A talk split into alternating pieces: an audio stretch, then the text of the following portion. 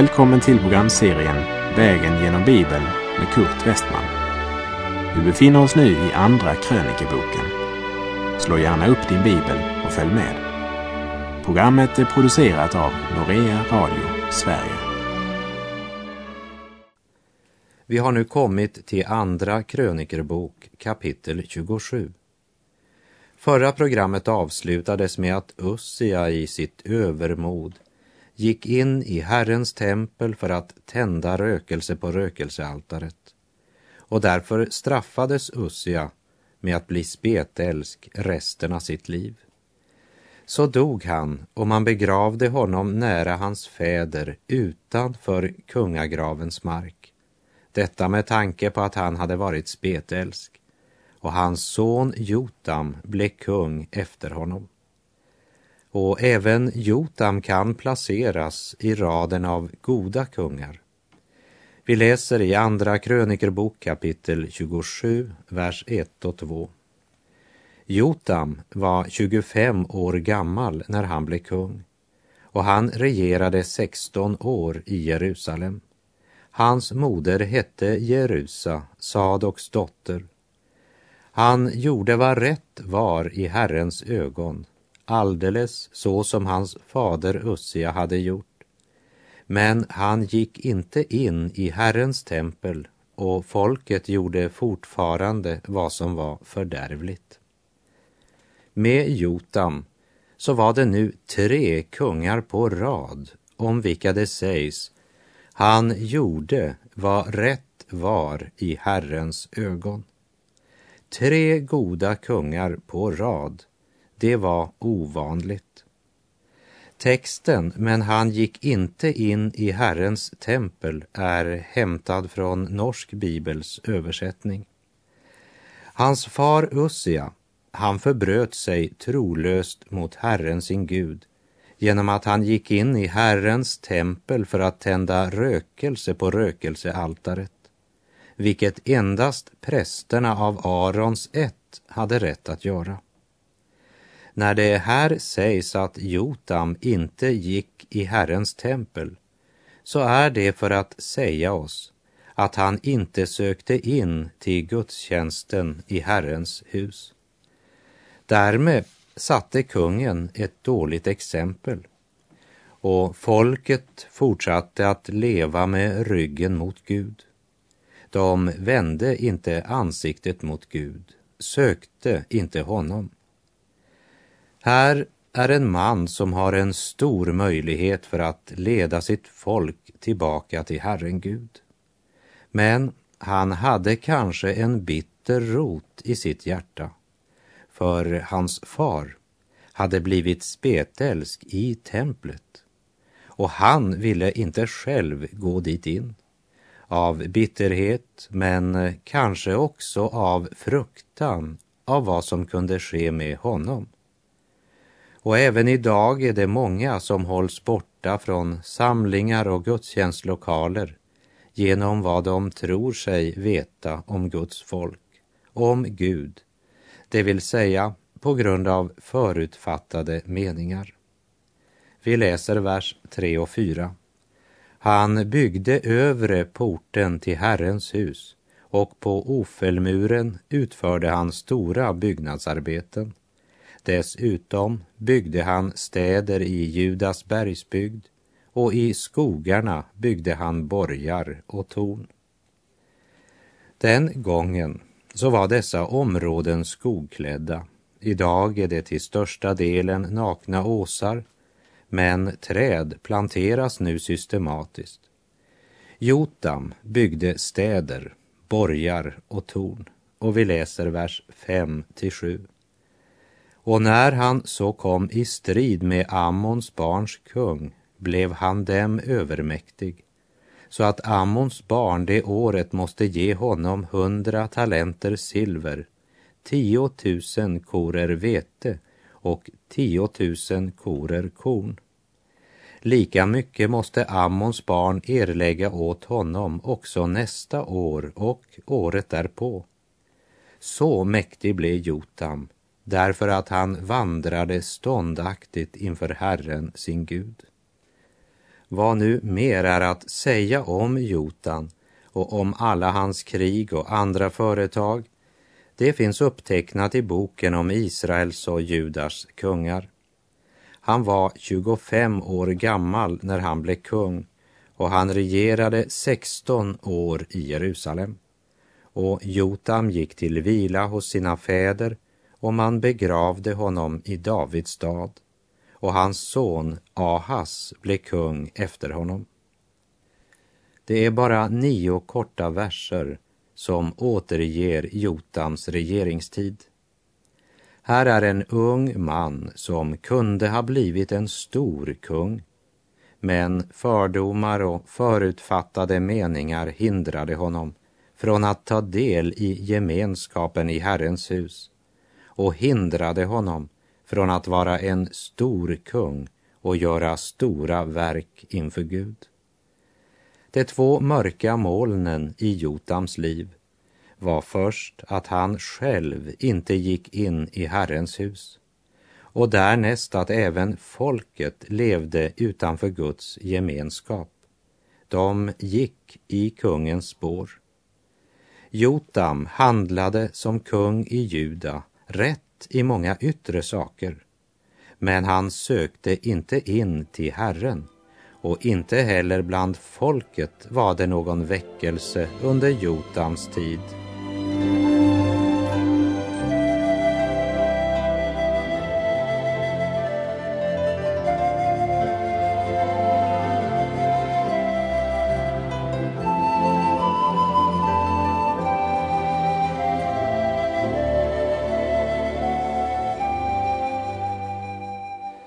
Därmed har vi kommit till kapitel 28 i Andra krönikerboken.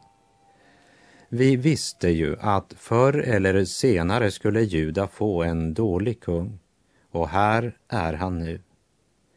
Vid den här tiden så var Nordriket Israel på randen till att bortföras i fångenskap och Sydriket Juda förs ner på ett lågt nivå genom kung Ahas synder som vi ska se när vi nu vandrar genom kapitel 28. Och vi läser vers 1 och 2. Ahas var 20 år gammal när han blev kung och han regerade 16 år i Jerusalem. Han gjorde inte vad rätt var i Herrens ögon, så som hans fader David, utan vandrade på Israels kungars väg. Ja, han lät också göra gjutna biljetten åt balerna. David var den mänskliga måttstock efter vilken kungarna bedömdes. Och efter det måttet så föll Ahas igenom totalt. Det är synden som styr hans liv och han är ett eländigt exempel för sitt folk. Och nu ska vi på vår vidare vandring se syndens konsekvenser börja göra sig gällande för Sydriket. Skördetiden närmar sig. Nordriket kommer att föras bort till Assyrien och till Sydriket kommer därför Gud med många varningar.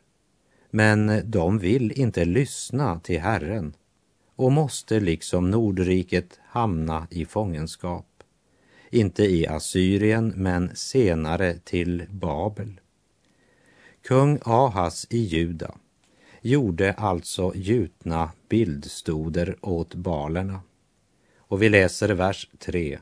Och själv tände han offereld i Hinnoms sons dal och brände upp sina barn i eld enligt den vederstyggliga seden hos det folk som Herren hade fördrivit för Israels barn. Det vill säga, han bar fram sina barn och lade dem i famnen på en avgud som först var upphettad så att den var rödglödande. Vi kan knappt föreställa oss denna vederstyggliga brutalitet. Och nu har Juda kung sjunkit så djupt. Ja, en människa har sjunkit djupt när hon offrar sina barn. Och det är det orsak att tänka över i vår tid. För barnen kan bli offer på mer än ett sätt. Och Ahas bar också fram offer och tände offereld på höjderna och kullarna och under alla gröna träd.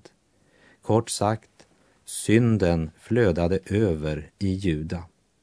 Men det människan sår måste hon också skörda en gång.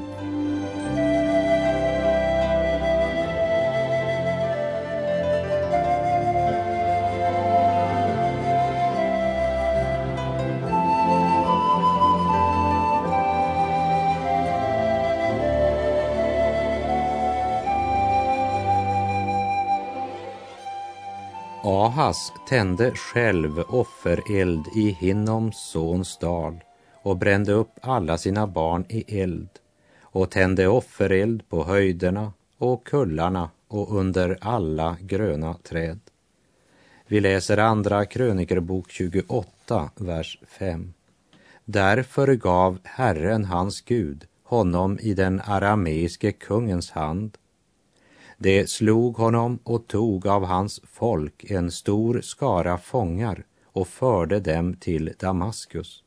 Han blev också given i Israels kungs hand så att denne tillfogade honom ett stort nederlag. Det skydd som Herren hade satt runt sitt folk tar han nu bort och han tillåter fienden att tränga in den arameiske kungen kommer och tränger in i sydriket Juda och många förs bort som fångar till Damaskus. Och det tragiska är att deras bröder i Nordriket kämpar tillsammans med den arameiska kungen mot Juda. Och det betyder att många av dem som togs till fånga fördes bort i fångenskap från Juda till Samaria och vi läser vers 6 till och med 8. Ty Peka, Remaljas son, dräpte av Juda 120 000 man på en enda dag, allesammans vapenföra män. Detta skedde därför att de hade övergett Herren, sina fäders Gud. Och Sikri, en tapper man från Efraim, dräpte Maseja, kungasonen, och Asrikam, slottshövdingen, och Elkana, kungens närmaste man. Och Israels barn förde bort från sina bröder 200 000 fångar, nämligen deras hustrur, söner och döttrar, och tog dessutom mycket byte från dem och förde bytet till Samaria. Juda befinner sig nu i denna tragiska belägenhet.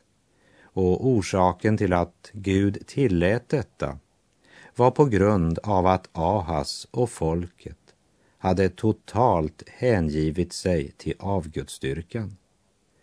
Men att Juda har syndat och straffas betyder inte att Israel, som också har Herrens lag, kan göra som de vill med Juda.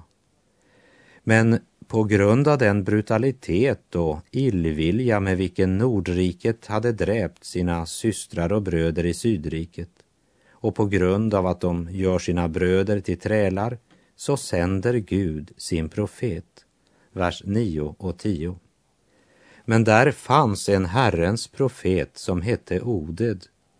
Denne gick ut mot Herren när den kom till Samaria och sade till dem, se, i sin vrede över Juda har Herren, era fäders Gud, gett dem i er hand.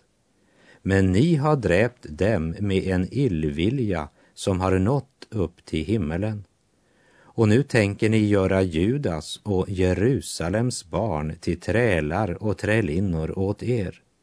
Därmed drar ni ju endast skuld över er själva inför Herren, er Gud.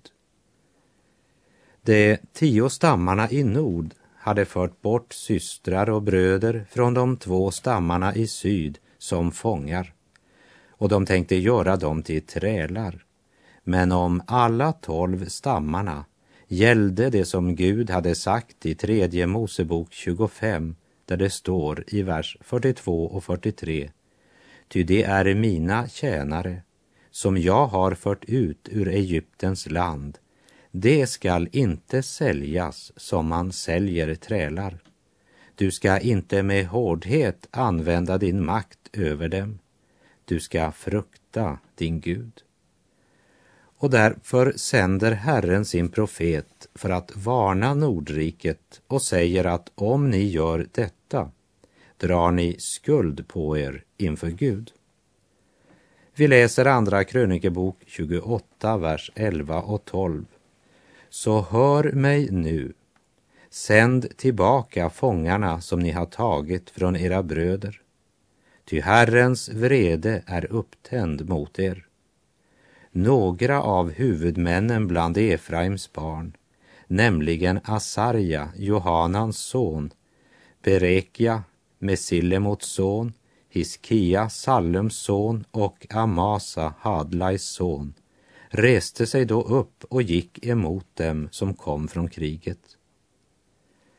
Det är alltså några av huvudmännen av Efraims stam som med stort mod träder fram och tar ställning för sina bröder från Juda, därför att Herrens profet hade talat.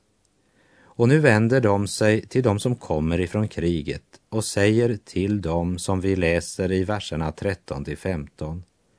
Ni ska inte föra dessa fångar hit in, ty ni ägnar er åt något som drar skuld över oss inför Herren och genom vilket ni ytterligare ökar våra synder och vår skuld. Vår skuld är ju redan stor nog och vrede är upptänt mot Israel.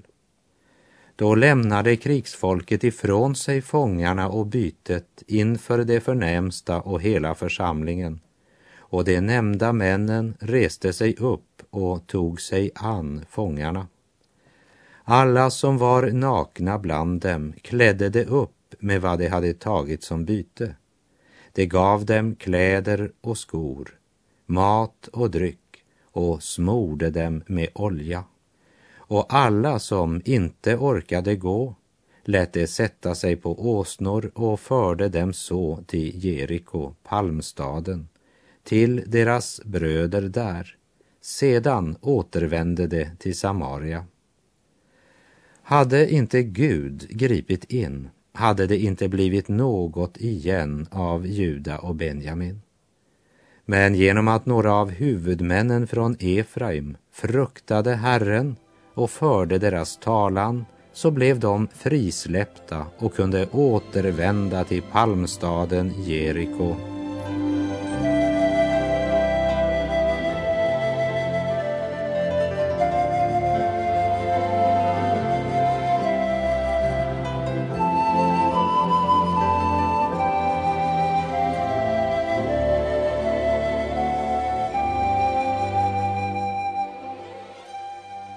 Eftersom det inte var lov för Israel att ta sina egna bröder från Sydriket till trälar, så hade fångarna från Juda nu alltså blivit frisläppta och fått resa till Jeriko. Men det betyder inte att de undslipper ansvaret för sina synder. Välfärdstiden är förbi och nu drabbas de av den ena svårigheten efter den andra. Vi läser i kapitel 28, verserna 16 till och med 18. Vid samma tid sände kung Ahas bud till kungarna i Assyrien med begäran att de skulle hjälpa honom. Ty förutom allt annat hade edomerna kommit och besegrat Juda och tagit fångar och filisteerna hade ryckt in i städerna i Judas lågland och sydland och hade intagit Betsemes, Ajalon och Gederot. Likaså Soko med underlydande orter, Timna med underlydande orter och Gimso med underlydande orter och hade bosatt sig i dem. När eh, Gud tar bort sin skyddande hand strömmar svårigheter, nöd och nederlag som en vårflod över folket i Juda. Och allt sammans på grund av nationens synd. krig är en av syndens konsekvenser. Och så kan man protestera mot krig, demonstrera mot krig och tala om fred, men det hjälper inte så länge det är synd i människohjärtat. När synden råder kan människan inte ha frid med Gud. Inte frid i sitt eget hjärta och inte fred med sina medmänniskor. I Första Thessalonikerbrevet 5 och vers 3 står det När folk säger fred och trygghet då drabbas de av undergång lika plötsligt som smärtan kommer över en kvinna som ska föda och det slipper inte undan. Syndens problem måste först lösas. Skuldfrågan. Synden måste försonas och tas bort innan människan kan få frid och leva i fred. Juda är ett exempel som klart illustrerar detta. Ahas gjorde ett annat stort misstag. Inte ens i nödens stund vänder han sig till Gud, utan han söker hjälp hos Assyriens kung. Vi läser Andra krönikerbok 28, vers 20 och 21. Men Tillegat Pilneser, kungen i Assyrien, drog ut mot honom och angrep honom istället för att understödja honom. Ty fast än Ahas plundrade Herrens hus och kungshuset och det förnämstas hus och gav allt åt kungen i Assyrien, så hjälpte det honom ändå inte. Ifrån det vi läste i Andra Konungabok 16 minns vi att profeten Jesaja uppmanade Ahas att lita på Gud. Men Ahas valde att muta kungen i Assyrien genom att ge bort skatterna i Herrens hus till den hedniske kungen. I Andra Konungabok 16.8 stod det och Ahas tog det silver och guld som fanns i Herrens hus och i kungshusets skattkamrar och sände det som gåva till kungen i Assyrien. Men trots Ahas generösa gåva, som kungen i Assyrien tog emot, så gav Assyrien ingen hjälp i nödens stund. Ahas hade plundrat Herrens hus plus kungshuset plus de förnämsta familjernas hus bland sitt folk, men fick ingen hjälp. Den som plundrar Herrens hus upptäcker till sist att det är sig själv han har bedragit. För det är en gräns för hur länge en människa kan jäcka Gud. Ahas hade fullständigt vänt Gud ryggen och valde synden som sin livsväg. Och vart förde det honom? Ja, för det första, vers 5. Den arameiske kungen besegrar honom och bortförde många som fångar till Damaskus. Och för det andra, också vers 5, så blev han även given i Israels kungs hand så att denne tillfogade honom ett stort nederlag. Och för det tredje, vers 17, så hade förutom allt annat också edomerna kommit och besegrat Juda och tagit fångar. Och för det fjärde, vers 18, så hade filisterna ryckt in i städerna i Judas lågland och sydland och hade intagit många städer där och bosatt sig i dem. Och för det femte, vers 20. Kungen i Assyrien drog emot honom och angrep honom istället för att understödja honom. Och vi läser Andra krönikerbok 28, vers 22 och 23. Och i sin nöd syndade samme kung Ahas ännu mer genom otrohet mot Herren. Han offrade nämligen åt gudarna i Damaskus som hade besegrat honom. Ty han tänkte, eftersom de arameiska kungarnas gudar har förmått hjälpa dem, vill jag offra åt dessa gudar för att de också må hjälpa mig Men istället var det dessa som kom honom och hela Israel på fall. Tänk att han hade blivit så förblindad att han sökte sin hjälp i det som hade fört honom till fall, fört honom ut i olycka, elände och fångenskap. Andra Korinterbrevets fjärde kapitel, vers 3 och 4 säger är vårt evangelium dolt, så är det dolt för dem som går förlorade. Ty den här tidsålderns Gud har förblindat de otroendes sinnen så att de inte ser ljuset som strålar ut från evangeliet om Kristi härlighet. Ahas vände Gud ryggen och förde sig själv och sitt folk in i en fruktansvärd tragedi. Och vi läser kapitel 28 och vers 27. Och Ahas gick till vila hos sina fäder och man begravde honom i Jerusalem inne i själva staden. Det lade honom nämligen inte i Israels kungars gravar och hans son Hiskia blev kung efter honom. Låt oss inte följa Ahas exempel, för då blir vi förblindade och bedrar oss själva.